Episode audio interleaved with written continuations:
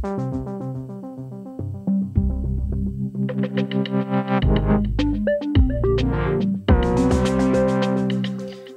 god morgen og velkommen til en uafhængig morgen her på Frihedsbrevet.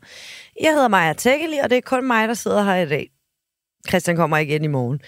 Vi starter i politik, og øhm, sådan kommer vi til at fortsætte lidt igennem programmet. Der skal nok være et par afbræk øh, her i dag, men øh, vi starter altså i politik, for min kollega Henrik Jensen, som er skribent på Fri Politik, han har talt med Mads Fuglede. Og Mads Fuglede, han er integrationsordfører og udlændingeordfører i Venstre, hvis du ikke skulle vide det. Det, de har talt om, det er Kærs Hovedgård. Mads, Mads Fuglede sagde nemlig under valgkampen, at der skal laves et nyt udrejsecenter, hvor de mest kriminelle, de kan sættes hen. Øhm, lad os lige prøve at høre, hvordan det blandt andet lød. Løsningen er et nyt udrejsecenter, hvor man kan afsondre de mennesker, der har den mest belastede øh, fortid. Det var altså sådan, Mads Fuglede talte øh, i oktober sidste år, midt under valgkampen. Det her, det siger han til TV MidtVest. Han talte om problemerne på udrejsecentret Kærshovedgård i Midtjylland, hvor der længe har været altså, meldinger om øh, kriminalitet og og naboerne har været utrygge. På udrejsecentret der bor en gruppe afviste asylansøgere, herunder en gruppe kriminelle, som Venstre har ønsket at sende, øh, altså som I kan høre, ud på et nyt center på den øde ø i Lindholm, afsondret fra det omkringliggende samfund. Jeg ved ikke, om I kan huske debatten om Lindholm. Det kan jeg i hvert fald. I løbet af den seneste valgperiode har Venstre, anført af så Mads Fuglede, igen og igen kritiseret den tidligere S-regering for ikke at handle på problemerne. Men nu er der jo kommet en ny regering, og med det et nyt regeringsgrundlag. Og der står altså intet om et nyt udrejsecenter. I stedet så har Venstre stillet sig til takke med, at de kriminelle bliver boende på Kærshovedgård, mens man i stedet flytter nogle andre ikke-kriminelle beboere fra centret. Alligevel mener Mads Fuglede ikke, at der er tale om endnu et løftebrud fra Venstre. Prøv at høre Henrik Jensen og Mads Fuglede her. Den nuværende regering tager den svageste gruppe ud fra Kærsudgård. Ja. Og det er kvinderne. Mm. Og, og det er dem, der er øh, flest øh, rapporter på, har det meget dårligt på Kærsudgård. Ja, vil det fjerne problemerne? Øh, det vil fjerne problemer for denne her gruppe. Ja, men vil det fjerne problemerne for øh, lokalbefolkningen i, øh, omkring Kærshovedgård, som jo især er dem, der har øh, oplevet problemerne? Dem har man så valgt at give erstatning i stedet for. Ja, så spørger jeg lige igen, men løser det problemet? Mm, man kan, vi har givet hinanden håndslag på, at hvis vi oplever, at den gruppe, der er radikaliseret eller på tålt ophold, hvis den stadigvæk har en meget dårlig indflydelse på den anden gruppe, der er, så må vi kigge på, øh, om man skal flytte endnu flere grupper væk fra Kærsudgård. Hvis vi så zoomer lidt ud for det her med Kærsudgård leje, altså det her med et særskilt udrejsecenter, I foreslog Lindholm, øh, det var noget, I gik til valg på. Kan vi blive enige om det? Ja. Ja. Det kommer, det så, det. det kommer så ikke nu? Nej. Nej. Er det et løftebrud? Det ved jeg ikke. Altså, det er jo ikke et løftebrud, fordi vi, altså, vi, har, vi har forsøgt at overbevise andre om, at vi gerne vil have vedtaget Lindholm-projektet. Øh, og når man laver et kompromis med andre partier, så får man ikke altid sin politik igennem. Det betyder jo ikke, at det vi har ønsket at gøre, nemlig at opdele de her grupper, at det er en tanke, vi har sluppet. Det er sådan set noget, vi stadigvæk øh, mener. Og det forsøger man så at gøre på en anden façon. Øh, jeg synes, det var et livsforbrud, vi slog ud med armen og sagde, at der kan ikke ske noget som helst med Kærsudgård. Men I har vel givet køb på jeres idé om et særskilt udrejsecenter? Ja, Lindholm-projektet. Er dødt. Eller, ideen om, ja, den, den, den, den er ikke øh, flertal for. Det kan jo være, at de andre regeringer på et tidspunkt øh, vender sig til os og siger, måske skal vi kigge på det igen. Det må du tage med dem om, men lige nu er det ikke noget, de bakker op om. Jeg vender lige tilbage til det her indlæg, du skrev i øh, maj 2021 på øh, Venstres øh, hjemmeside, hvor der også var debat om, øh, om det her. Og, og jeg, jeg tager lige frem igen, og der, der skrev du, at Venstre vil ikke være med til at fastholde det nuværende center på Kærshovedgård og du skrev også, at det var en dårlig idé. Hvad ja. ændrede sig siden da? Jamen, der er, jo, der er jo ændret sig det, at vores plan, som var at lave et uh, udrejsecenter, der var placeret på en ø, øh, at det er der ikke enighed om i regeringen. Øhm, så, så, så vores, den plan, der er fremlagt der, den kan ikke øh, blive til noget, som den er fremlagt. Øh, vi gør så noget andet, der meget gerne skulle have samme effekt, nemlig at man får et udrejsecenter, hvor man sørger for, at de her grupper, øh, og især de svageste grupper, ikke bliver påvirket af nogen, der har begået meget voldsom kriminalitet, eller som har en baggrund med, at de har været meget radikaliseret, eller er meget radikaliseret. Mm. Så I har, hvad kan man sige, øh, ændret holdning for at komme i regering? Jeg ved ikke, jeg ved ikke, om man ændret holdning. Jeg synes jo egentlig, det er det samme problem, vi løser. Du sagde på et tidspunkt, øh, det var, jeg tror, det er en artikel her fra TV2 Fyn, hvor der står, at det bliver ikke med Venstres gode vilje, hvis de kriminelle asylansøgere bliver boende på Kærstegård. Det er jo spiseligt for os, sagde du. Fordi vi ikke synes, at kriminelle skal være sammen med mennesker, der ikke er kriminelle. Okay, så det handler ikke om at få de kriminelle ud, eller? Jo, fordi vores løsning dengang var, det var det, vores fokus var, at vi tog de kriminelle ud. Ja. Men, men det er jo, altså, om man fjerner den ene gruppe eller den anden gruppe, det er ikke vigtigt for os. Det vigtige er, at man skal ikke have en gruppe, hvor den gruppe, som behandler de andre dårligt, er sammen med de andre. Mm. Det er det, man skal kigge på. Tror du, det er de kriminelle eller den svageste gruppe, som man nu flytter, der skaber problemer i lokalsamfundet? Øh, altså, det er jeg lidt usikker på, faktisk. Øh, altså, de, men jeg, ja, de meldinger, der har været om, om stigende kriminalitet og så videre, utryghed og sådan, tror du, det kommer fra de kriminelle asylansøgere eller de svageste grupper, som man nu flytter? Der er faktisk noget, der indikerer, at de kriminelle asylansøgere tager ret langt fra Kærsudgård, når de forlader Kærsudgård at der ikke opholder sig ret meget i nærområdet. Mm. Øh, så, så jeg er ikke sikker på, at det nødvendigvis hænger sådan sammen. Men jeg er ret sikker på, at der bliver begået mere kriminalitet i den gruppe, der bare er afviste øh, asylansøgere, når de opholder sig sammen med nogen, som er meget kriminelle. Okay. Altså, der, der, der er en, en uheldig afspænding der, men jeg kan ikke sådan sige skråsikkert, at det er den ene eller den anden gruppe. Vi skal et stykke rundt om politik i dag, som jeg sagde tidligere, og øh, om ikke særlig lang tid, der får vi besøg af Lars Kåber, tidligere pressechef og øh, en af idémændene bag Nye Borgerlige, fordi hvis I ikke har bemærket det, så øh, sker der et og andet i Nye Borgerlige.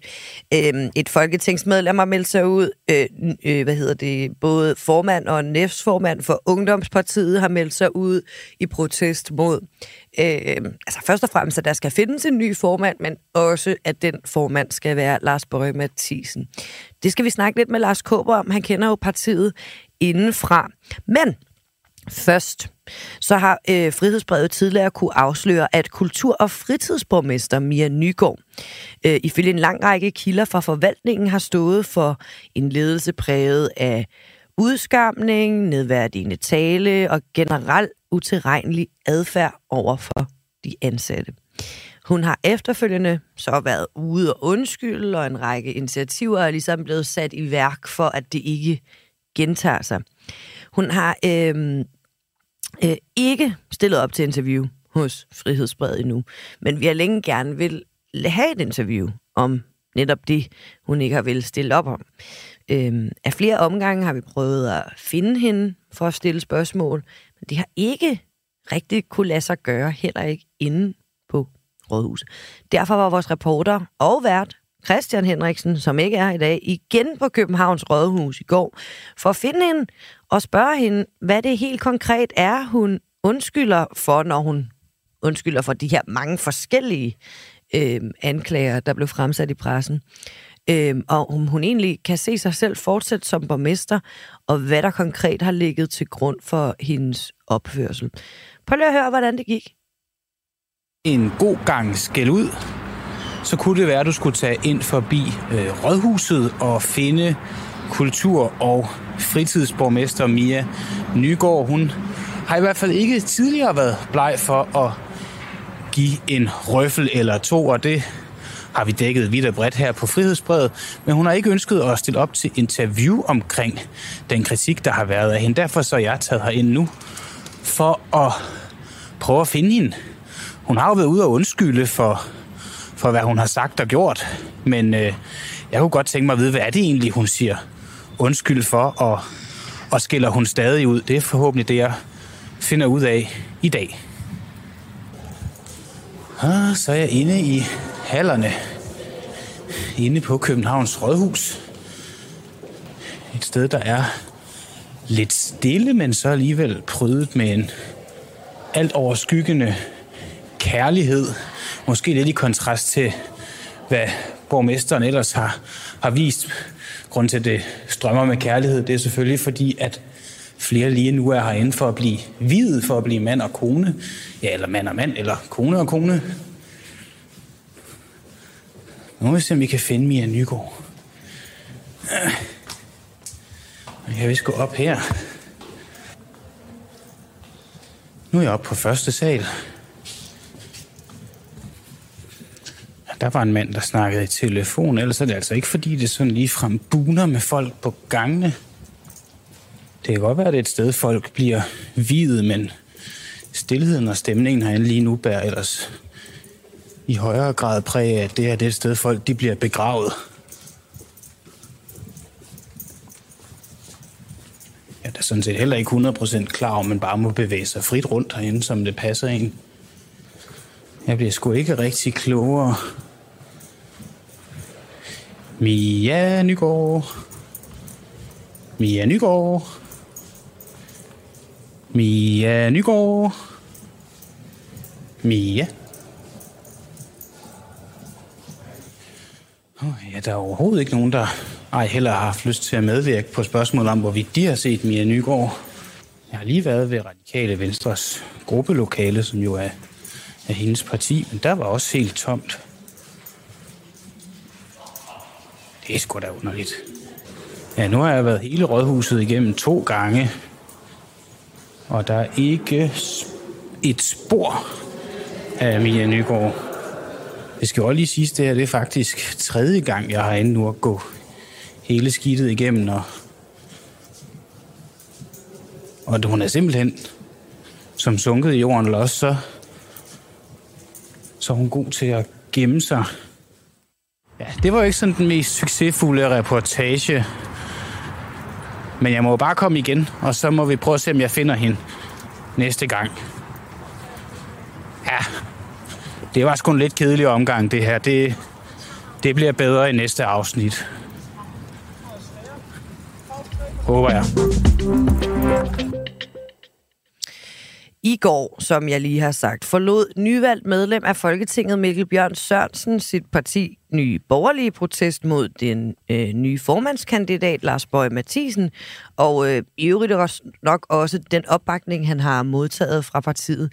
I et langt opslag på Facebook skriver Mikkel Bjørn, at Nye Borgerlige er en del af hans politiske DNA, men partiet er kastet ud i kaos med Pernille Vermunds udmelding.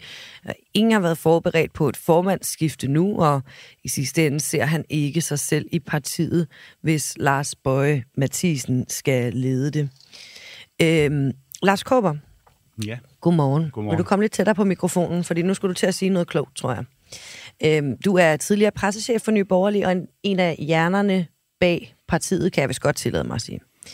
Øhm, er du overrasket over først og fremmest, at endnu et folketingsmedlem forlader Nye Borgerlige? Øh, Jeg blev ikke overrasket i går, Okay. øh, men øh, jeg er overrasket over, at øh, Pernille Vermund har planlagt sit eget exit så dårligt. At, øh, ja, og det må vi jo indrømme, at øh, partiet i dag jo er i knæ, og der er så meget roderi, at man er nødt til at ja, nærmest bestille en, et oprydningshold udefra til at forstå, hvad pokker man nu skal gøre ved det. Hvorfor var du ikke overrasket over, at Mikkel Bjørn meldte sig ud? Altså, han var, så vidt jeg forstår, så også den ene person, der ikke bakkede op om Lars Bøje. Ja, perioden. og det øh, er der jo blevet snakket om i partiet, vel nok de øh, seneste 14 dage, at øh, Mikkel Bjørn, som jeg jo tidligere har sagt, ville, formentlig ville have haft en færre chance for at kunne øh, vinde et formandsvalg på et årsmøde, hvis ellers at øh, han og de folk, der støtter ham, gjorde deres fodarbejde, at han øh, ville ikke stille op i kampvalg. Øh, og spørgsmålet var jo så, hvad pokker gør man så for ligesom at få lavet en vej, man kan køre på sammen.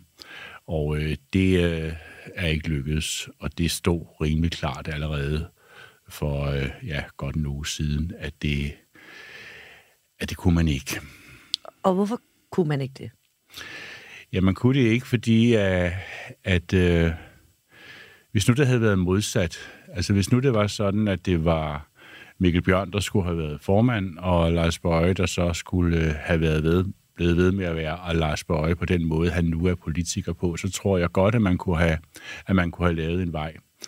Øh, fordi at Mikkel Bjørn godt ville kunne give plads til, at Lars Bøje kunne arbejde på den måde, han gør, sådan lidt løsrevet for resten af partiet og folketingsgruppen. Øh, men øh, Lars Bøje som formand øh, kan ikke rigtig håndtere, at øh, der også skal være en, øh, den der balance mellem det, det konservative og det liberale i partiet, og han kunne heller ikke rigtig øh, finde ud af at håndtere det her skisme, som man har imellem at være et, øh, et selvfølgelig et oppositionsparti og med en skarp profil, som han jo står for, men samtidig også være et parti, som er i gang med at transformere sig til et samarbejdsparti og konstruktivt parlamentarisk arbejdende parti, øh, som jo både Pernille Vermund og, og Mikkel Bjørn står for. Øh, så, øh, så når nu det skulle være ham, der skulle være formand, så, øh, så var det ikke rigtig en farbar vej. Nej, der bliver også lagt vægt på i, i øh, de øh, artikler, man læser om det her med Mikkel Bjørns egen ord, altså det her spørgsmål om Lars Bøje som leder af et protestparti. Øh, hvilket også var noget, du øh, talte om sidst du var her, Lars. Altså at øh, Lars Bøje repræsenterer en, en skepsis over for systemet og øh, Øhm, på mange måder øh, tiltrækker den gruppe mennesker. Øh, det talte vi faktisk med Lars Bøje om øh, efterfølgende. Øh, det var han en smule øh, uenig i, men det er der så ikke øh, uenighed om omkring ham lige nu.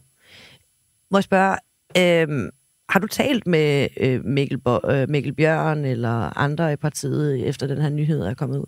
Ja, det har jeg. Jeg har talt med en hel del af, af folkene omkring partiet og i partiet i går for at finde ud af, hvad der var op og ned, ikke? og hvad, altså, hvordan havde de det, ikke? Fordi mm. jeg vil da også sige, at jeg, altså, jeg er både ærgerlig, men jeg er så da også lidt ked af det på deres vegne, at, øh, at de er så dårlige til at, at, at få det til at fungere. Ikke? Altså, det er jo øh, syv års arbejde for rigtig mange mennesker, som uh, man kan se smuldre, og især har jeg jo rundt Pernille Vermund, at at, øh, at hun skal se på det her, og jeg kunne også mærke på hende i går, øh, den måde jeg så, hun optrådte på i medierne, at øh, det går hende virkelig på. Hun er ikke bare irriteret, hun er, hun er faktisk øh, rigtig ked af det. Øh, og det giver så også, også udslag i, at, at hun jo at hun jo også kommer til at sige altså sådan nogle rimelig aggressive ting. Ikke, i Hvad for eksempel? Ja, altså hun brugte nogle af sine bramfri vendinger i går over Mikkel Bjørn, ikke, og og sagde hun, der havde bestemt regnet med, at han havde flere nosser, end som så. Ikke? Altså det,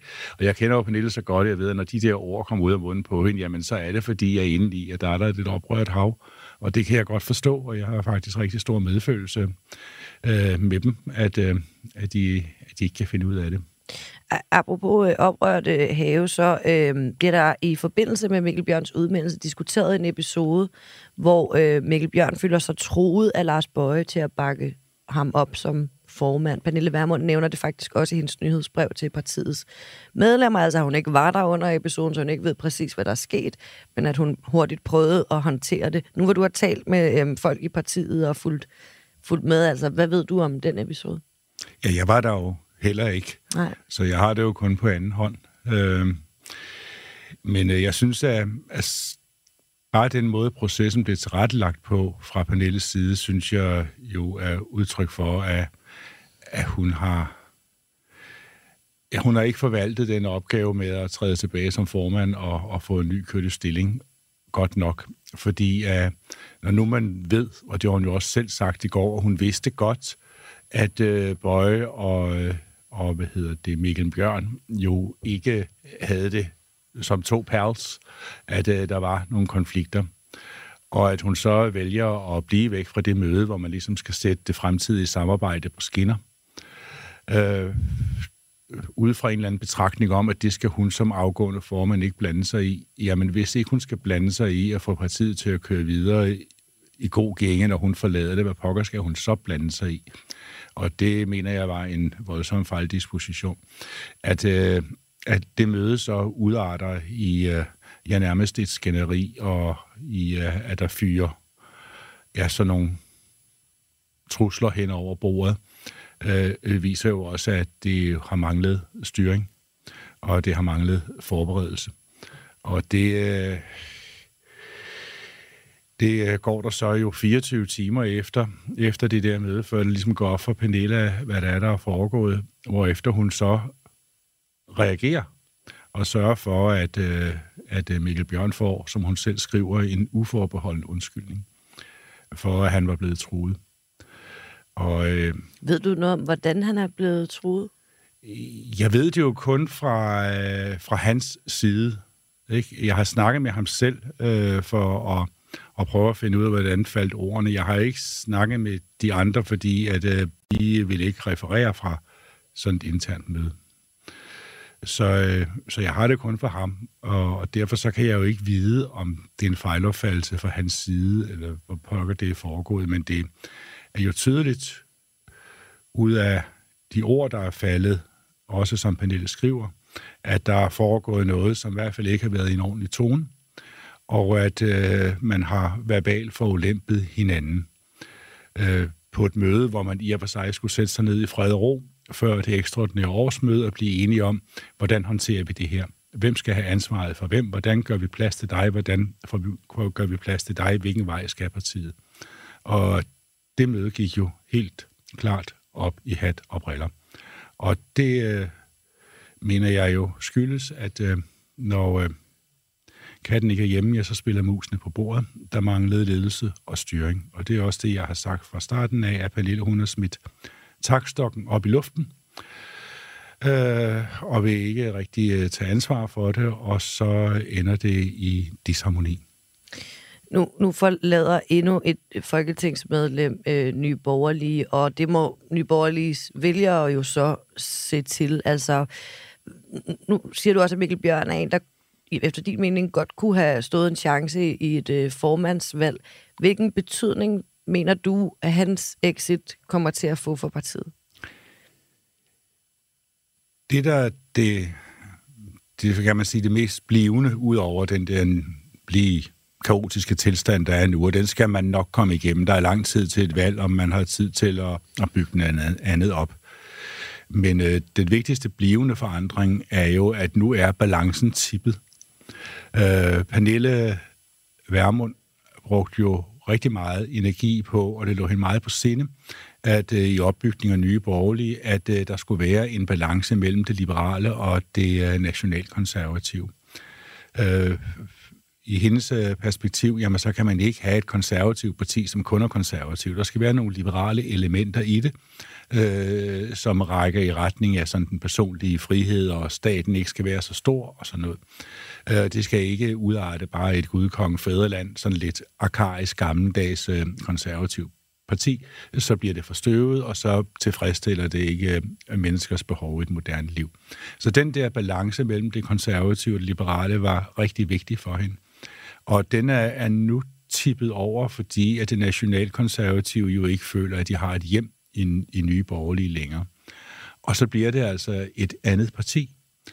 Øh, det bliver et parti, som jeg ser tegne sig, øh, som øh, tager udgangspunkt i et meget liberalt synspunkt om, at, øh, at staten ikke er din ven, som Lars Bøge Mathisen kalder det, og som vil agere meget systemkritisk, statskritisk og magtkritisk, og i og for sig betragte alle andre partier på Christiansborg som værende et fedt og gå i opposition til dem alle sammen.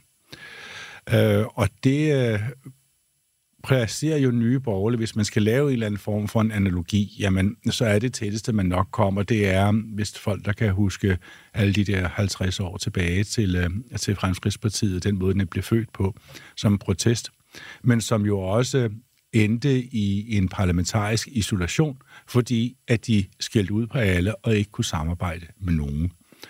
Øh, og det var der et stort publikum til dengang, og jeg tror også, der er et publikum øh, til Lars Bøjs øh, systemkritiske, statskritiske tilgang til det. øh, hvor at staten bliver en fjende, og det politiske establishment bliver til en fjende. Fordi der er mange mennesker, som føler sig fremmedgjort fra det politiske system. Der er mange, der føler, at deres skattepenge bliver misbrugt til en hel masse ting, som de slet ikke synes er fornuftige. Og der er Bøje øh, et talerør for dem. Men hvad skal man med et publikum, hvis man står uden for indflydelse? Øh, ja, altså det er...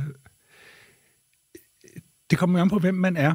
Fordi øh, som øh, en af de nye ministre, øh, Christina Elund, som jo bestemt ikke, man kan påstå, står stå på den fløj, sagde til mig, da jeg stod og snakkede med hende om det ude på Store Trappe på Christiansborg. Jamen Lars, det kan der jo godt være et eller andet form for en demokratisk perspektiv i. Fordi at de mennesker har jo i dag ikke nogen stemme i det parlamentariske system. Altså de er jo øh, afskåret fra den politiske samtale, de er afskåret fra det politiske øh, liv. Øh, mange af dem stemmer jo ikke engang til folketingsvalg.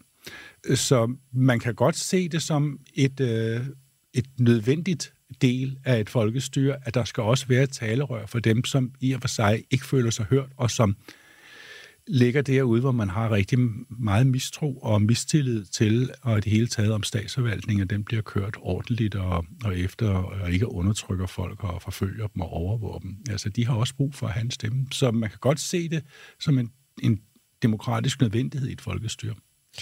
Her til sidst, så vil jeg bare lige spørge dig til, øh, udover at øh, Mikkel Bjørn forlader partiet, så trækker både landsformand og næstformand for øh, Nyborgerlig Ungdom så også i protest. Har det overhovedet nogen betydning for øh, moderpartiet? Ja, det har det. Det har en meget stor betydning. Øh, de, øh, de unge i partiet, de sidder jo øh, som aktive medlemmer ude i næsten alle lokalforeninger. Og øh, Ungdomspartiet har ikke den samme hvad skal man sige, spredning, som øh, i Moderpartiet, hvor der er en meget tydelig, hvad hedder det, opbakning til Lars Bøge brede kreds af partiet. Det er, Ungdomspartiet har været den, den konservative stemme, og øh, de forsvinder nu i, ikke bare i et lille tal, men formentlig alle dem, som øh, identificerer sig med, med det konservative livssyn, de vil øh, enten forsvinde ud af Ungdomspartiet, eller, eller gå over i andre. Det, så det, det vil også have en blivende betydning. Det er jo derfra, man rekrutterer nye talenter. Det er derfra, at partiets fremtid ligesom skal gro op. Og øh, der, der forestår altså også et, et stort udskiftningsarbejde. At det, det kan godt være, det lykkes, men øh, det er jo altså svært at engagere systemkritiske mennesker i, i politik. Så alene det bliver jo en hurdle øh, øh, for Lars Bøger at komme over.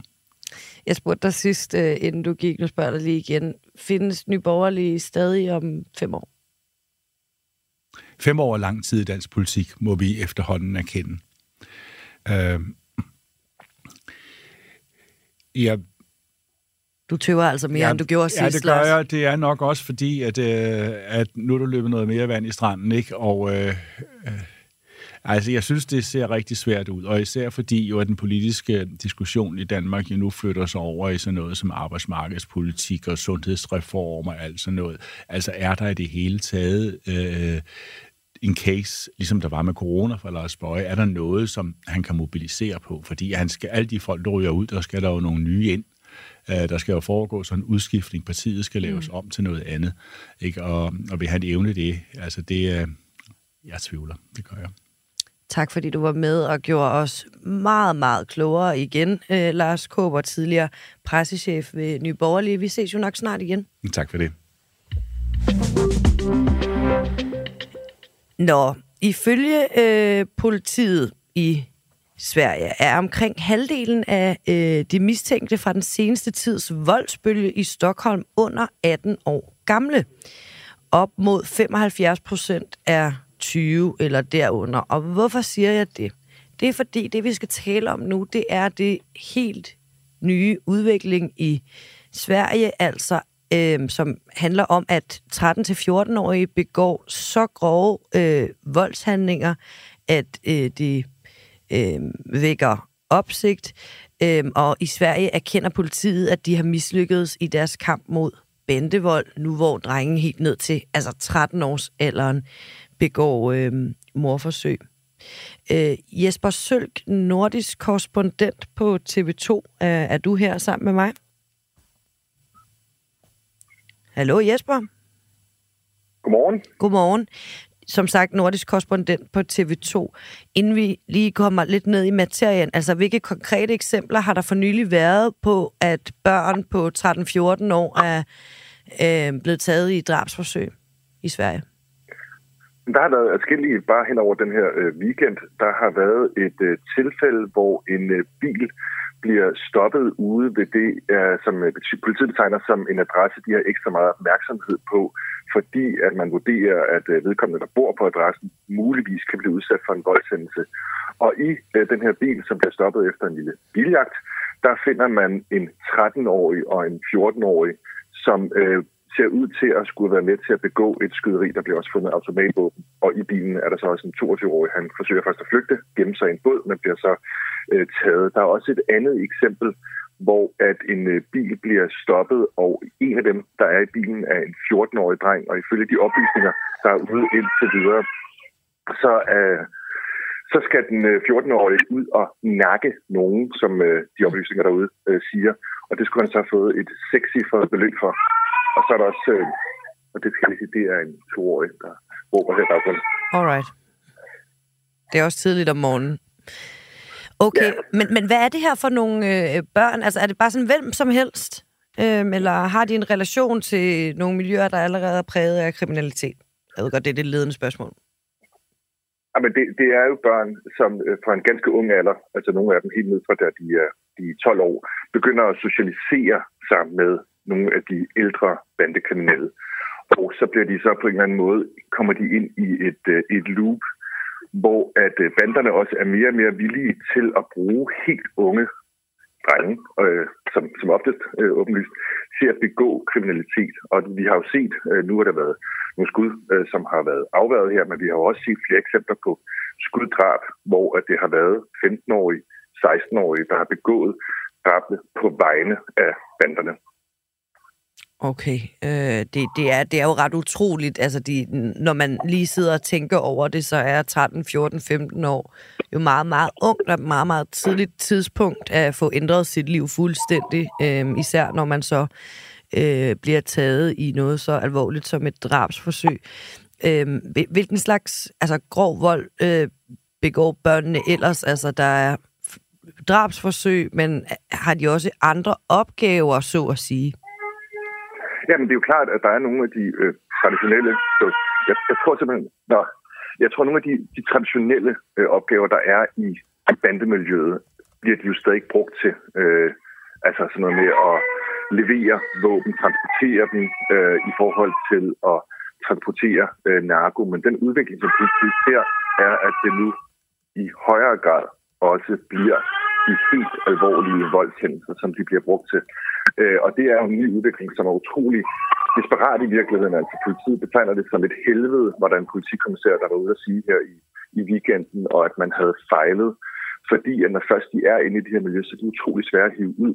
Altså det forebyggende arbejde. Nu i Sverige fokuserer man på de 8-12-årige i endnu højere grad, fordi man ligesom skal ind og fange dem ja, i endnu, øh, endnu tidligere øh, børneår for at undgå, forsøge at undgå i hvert fald, at de kommer ind i det her miljø. Jesper, øh, hvad, hvad, en ting, jeg undrer mig over, det er, øh, hvad, hvad er det, banderne kan tilbyde, siden de kan overtale øh, børn til at gøre de her ting? Og der er flere ting. Øh, øh, det, det, det skal med, at nogle af de her helt unge 13-14-årige bliver tvunget til det, troet til det. Okay. Det har politiet set eksempler på. Blandt andet den 13-årige, den 14-årige her i weekenden, som var på vej ud til skyderi, siger selv, at de er blevet tvunget af den 22-årige. Men øh, det, som politiet også vurderer, dem der følger med i det, er, at de fleste fortsat gør det for penge, de gør det for prestige, de gør det for opmærksomhed, de gør det for at få status øh, inde i banden. Øh, sådan nogle helt øh, konkrete, øh, meget håndgribelige, meget håndgribelige ting. Øh, og så har du også det element, at øh, dele af det svenske retssystem gør, at man kan få ungdomsrabatter. Så der har været bander, der har spekuleret i, at jo yngre en gerningsmand, jo kortere tid skal gerningsmanden sidde inden. Og vi har for eksempel et eksempel, hvis en 16-årig går ind og skyder og dræber en på åben gade, jamen så står den 16-årige til at måske få 3 til fire år i, et, øh, i en lukket ungdomsafdeling. Øh, og så er de på fri fod igen. Øh, det, som man i den politiske debat øh, betegner som ungdomsrabatter. Og det er der eksempler på, at øh, banderne også har spekuleret i. Jeg tror, at øh, det er ved at være tid til at sige tusind tak for, at du var med til at gøre os klogere på det sådan en tidlig morgen. Jesper Sølk, altså nordisk korrespondent på TV2. Og held og lykke med det der. Nej, det skal nok gå. det er godt. Hej. Nu skal I høre her. Øh, en anden ting, der sådan optager mig lidt i øh, dansk politik, det er øh, sådan den der...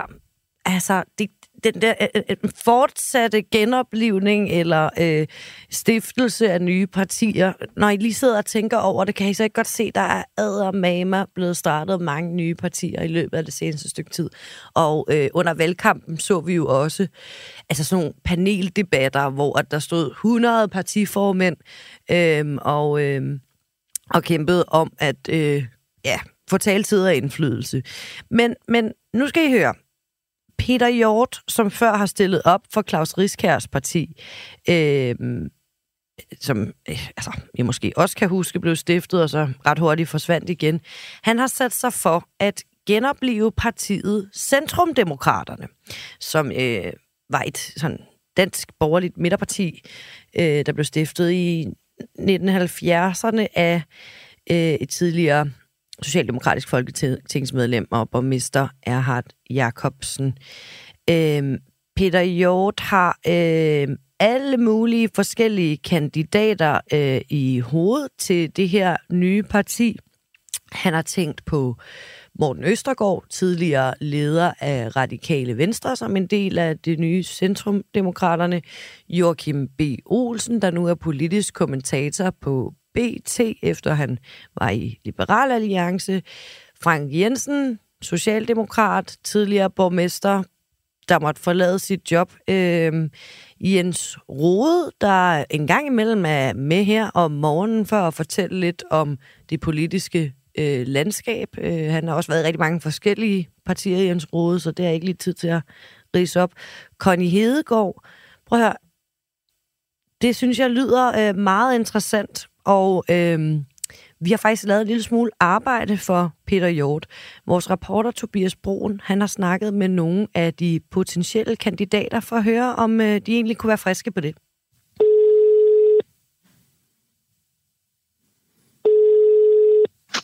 Det er morgen. Hej morgen. Det er Tobias inden fra mediet Frihedsbrevet. Peter Hjort har genoplevet partiet Centrumdemokraterne, og han har nævnt dig som mulig kandidat til partiet. Så jeg vil egentlig bare høre, om du kunne finde på at stille op for partiet Centrumdemokraterne. Jeg har ikke nogen planer om at stille op øh, igen øh, på nogle partier.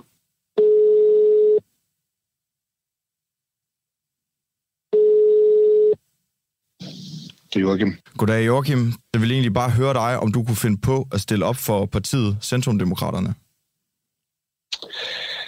Øh, det bliver et høfligt nej tak herfra. Hvordan, øh, hvordan kan det være? Øh, det er der mange gode grunde til.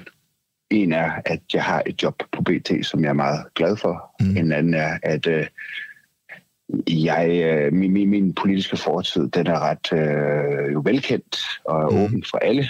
Mm. Jeg har siddet i Folketinget for Liberale Alliance, øh, og derfor så er det måske ikke så svært at udlede, at jeg er personlig øh, liberal, øh, og det harmonerer nok ikke helt med Centrumdemokraterne. Den forhenværende formand for det rigtige centrum, Demokraterne, Mimi Jakobsen, har faktisk reageret til BT, hvor øh, Ønskecentrum-demokraten Joachim B. Olsen arbejder. Hun siger, øh, jeg kender ikke den person, som nu vil genopleve partiet. Eller det kan han jo ikke, fordi det bliver jo ikke det samme parti. Men øh, det bryder jeg mig ikke om, siger hun. Bestemt ikke. Øhm, og, altså, Centrumdemokraterne stod for noget ganske bestemt, og øh, det bryder jeg mig ikke om, at andre forsøger at efterligne. Det bliver jo noget helt andet.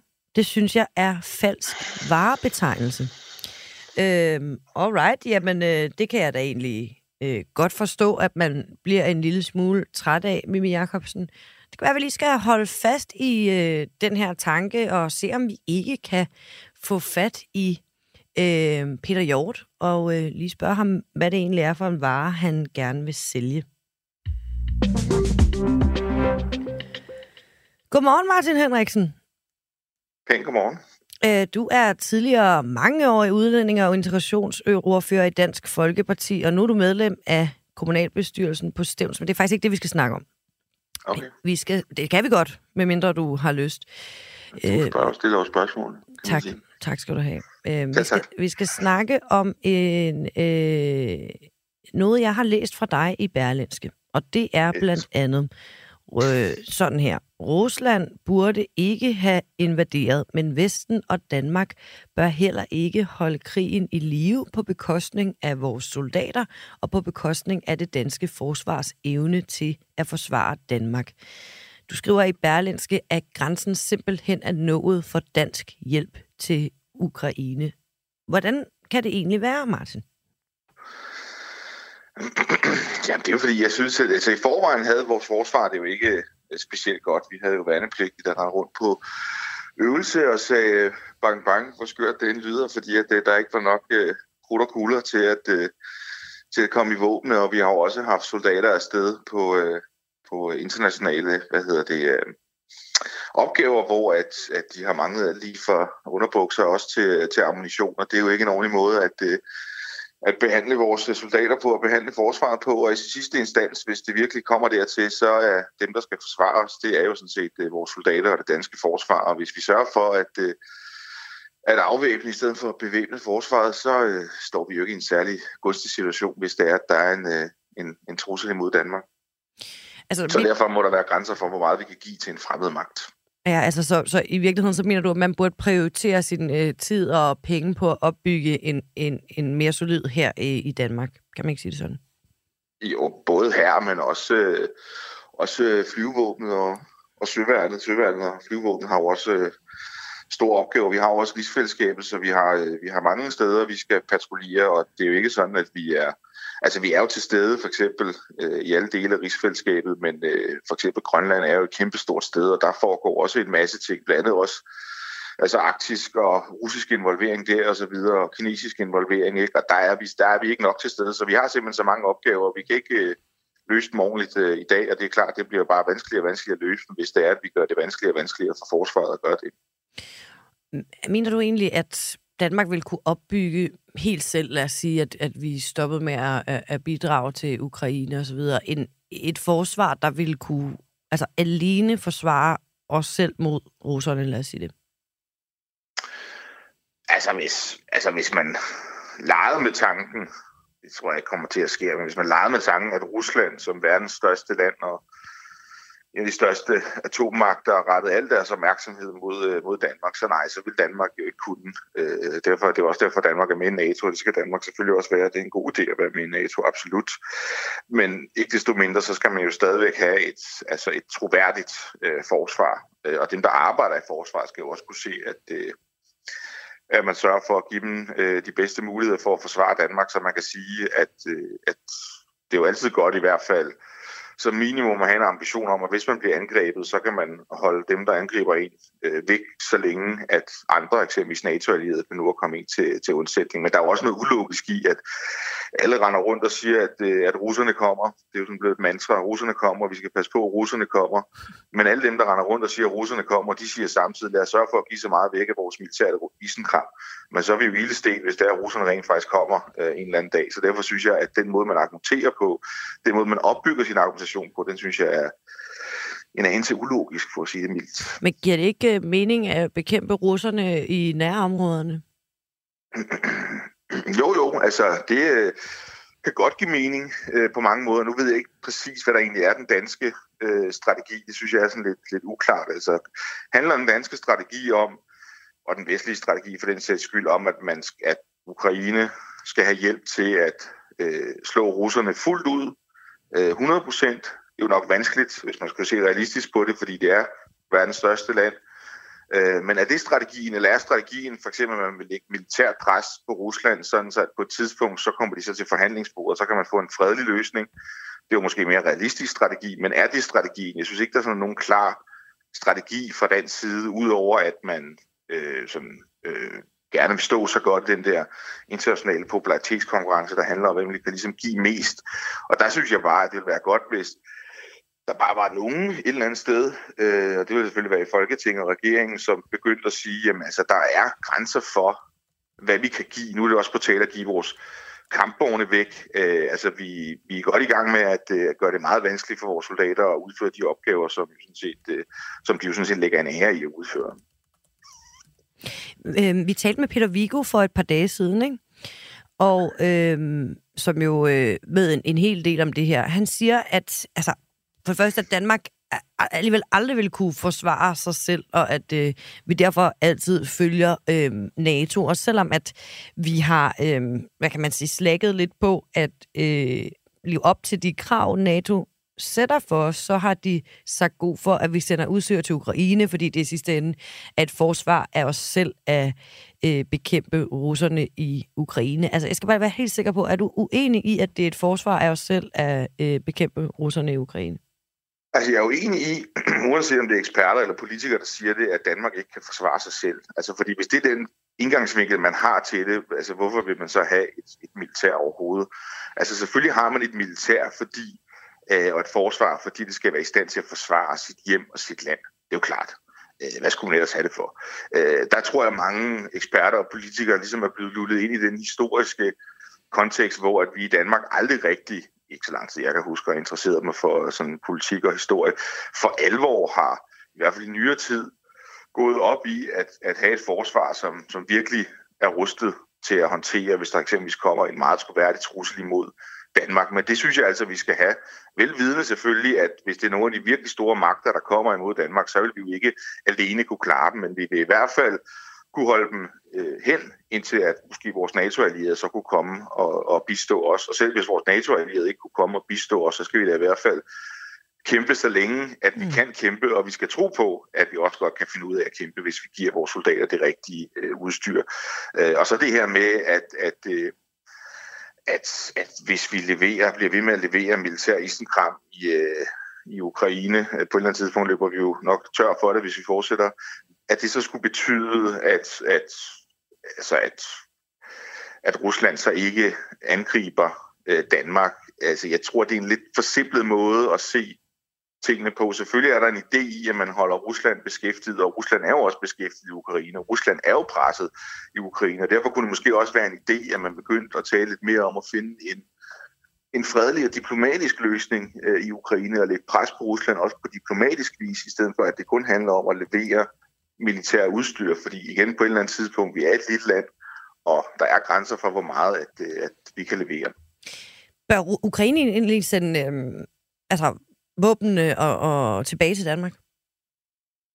På et eller andet tidspunkt ville det da være meget rimeligt. Øh, Hvornår det, tænker du, det skulle være?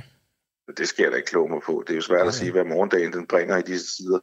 Øh, men altså, på et eller andet tidspunkt ville det da være meget øh, rimeligt. Men lige nu her synes jeg bare, det handler om at, at, øh, at sige, og det synes jeg, at der skulle være nogle flere folketing og der siger, at der er grænser for, hvor meget vi kan, kan levere. Altså fordi, at øh, vi er et lille land, og udover at vi skal kunne forsvare os selv, og også når det er, at russiske fly og alle mulige andre kommer og krænker dansk luftrum, også ubåde, øh, Ja, så ville det være meget rart, hvis vi havde noget udstyr øh, og brugte penge på noget udstyr, som kunne gøre, at vi kunne overvåge vores eget territorium, hvilket vi jo ikke engang er i stand til at gøre på ordentlig vis øh, i dag. Så når først vi er i stand til ligesom at passe på os selv, og når man er i stand til at passe på, sit, på sig selv, på sit eget hjem og på sit eget land, så mener jeg også, at man har bedre forudsætninger for at, øh, for at hjælpe andre. Så det er simpelthen den måde, man prioriterer på, som jeg synes er lidt den omvendte verden.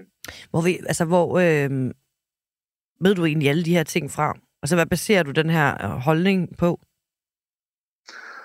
Øh, jamen igen, mange år har det jo været beskrevet, hvordan at, øh, at øh, danske forsvar på forskellige områder har problemer. Altså, det har jo været beskrevet, og det har jeg også selv øh, hørt, at øh, vi for eksempel øh, har haft et stykke tid, hvor vi ikke har haft funktion øh, til øh, uddannet værnepligtige, hvor at, øh, professionelle soldater er blevet sendt afsted uden den fornødne ammunition, mm. blandt andet til Letland, som jo også handler om øh, Rusland-konflikten. Og det er jo heller ikke troværdigt, at vi sætter vores øh, tropper afsted. Det er ikke ordentligt over for dem, som vi sender afsted.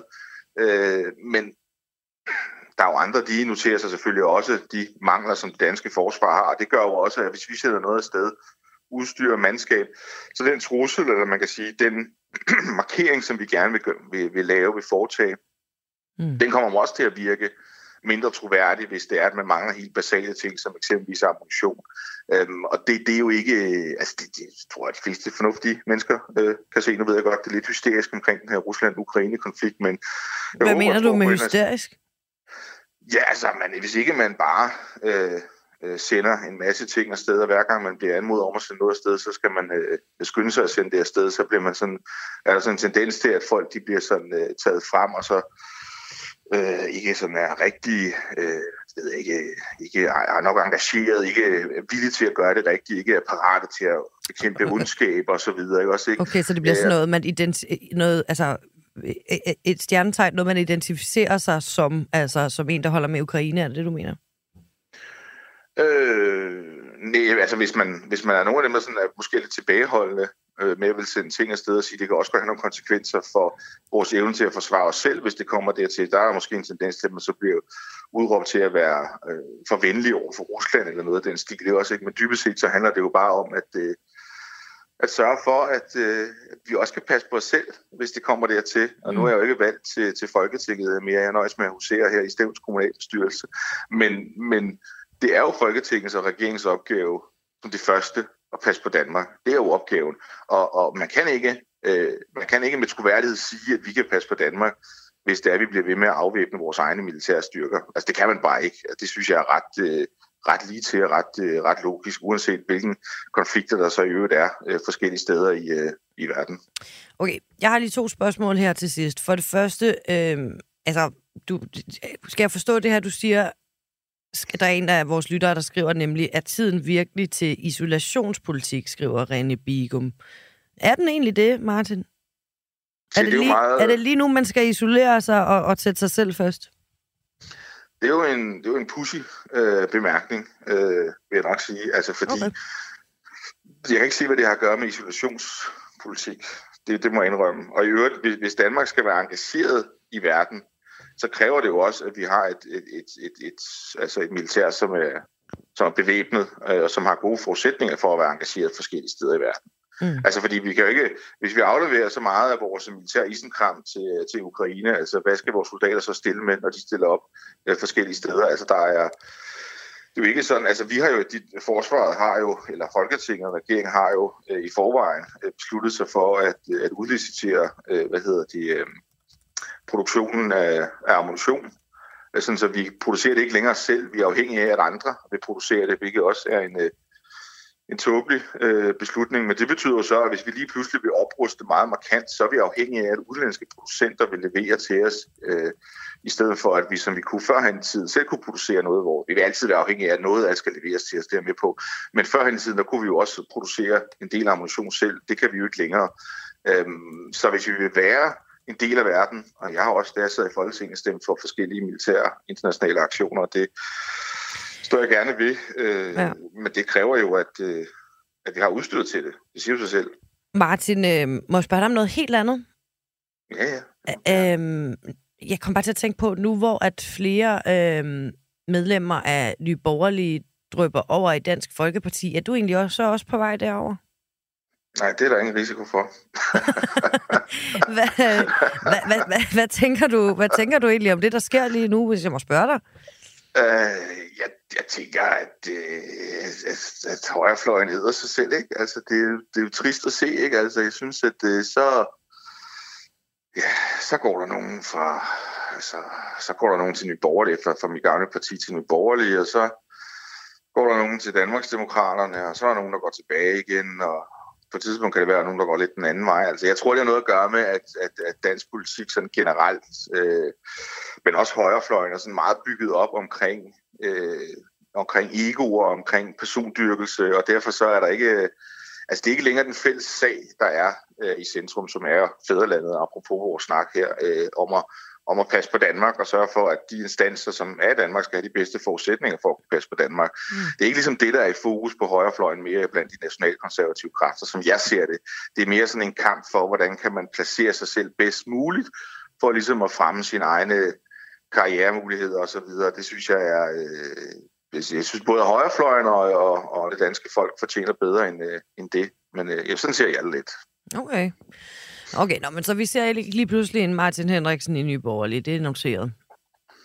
Øh, altså, jeg har ikke planer om at skifte hverken til, til mit gamle parti igen, eller til, til nogle andre partier. Det, det har jeg ikke. En gang imellem er nogen, der er så venlige at spørge mig, om jeg ved et eller andet, men jeg har ikke sagt, at, øh, at jeg gør det. Så indtil videre er jeg bare øh, partiuafhængig øh, her på Stævns, så det er ganske fint.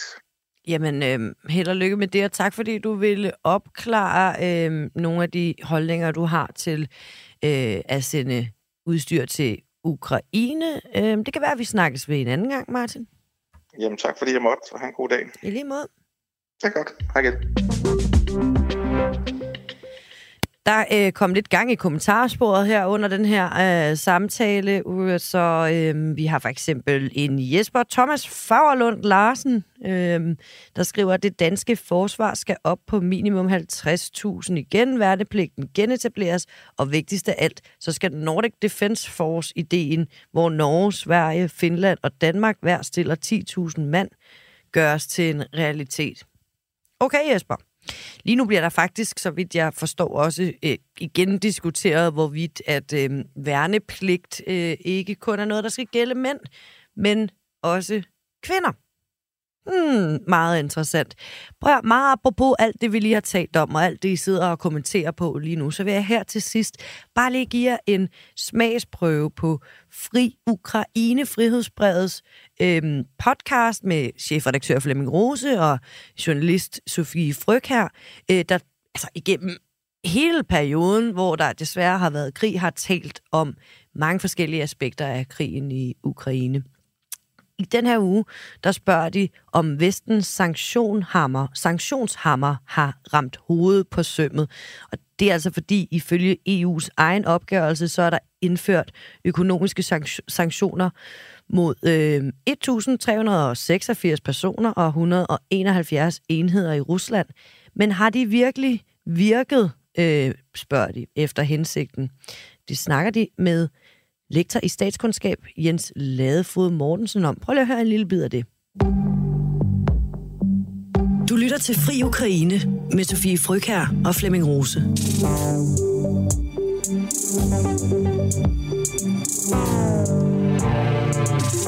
Flemming, vi er tilbage i vores studie på vores vante pladser og på vores vante sendetid efter nogle desværre tekniske problemer i sidste uge, som betød en lille forskydning i sendeplanen.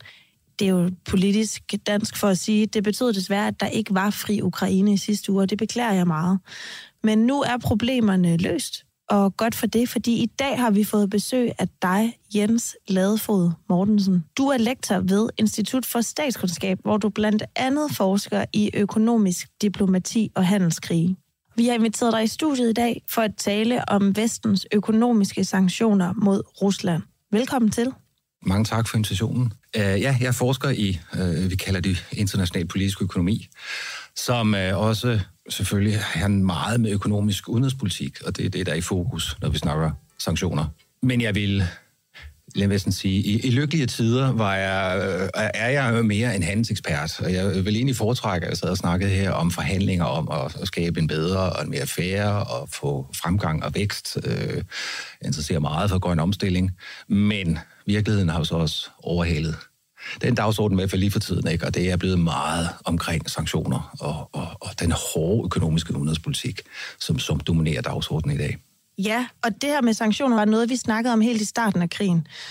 Og det fyldte jo rigtig meget i nyhedsbilledet, øh, da krigen brød ud i februar. Det fyldte meget i den offentlige debat og i den politiske debat. Vi havde en udenrigsminister, der var ude at sige, at Danmark står klar med den helt hårde sanktionshammer. Min personlige oplevelse er, at det på et tidspunkt er blevet afløst af et større fokus på den militære krigsførelse. Altså, hvordan kan vi støtte Ukraine militært? Oplever du det også sådan, at fokus er skiftet lidt undervejs? Altså i virkeligheden har forandret sig.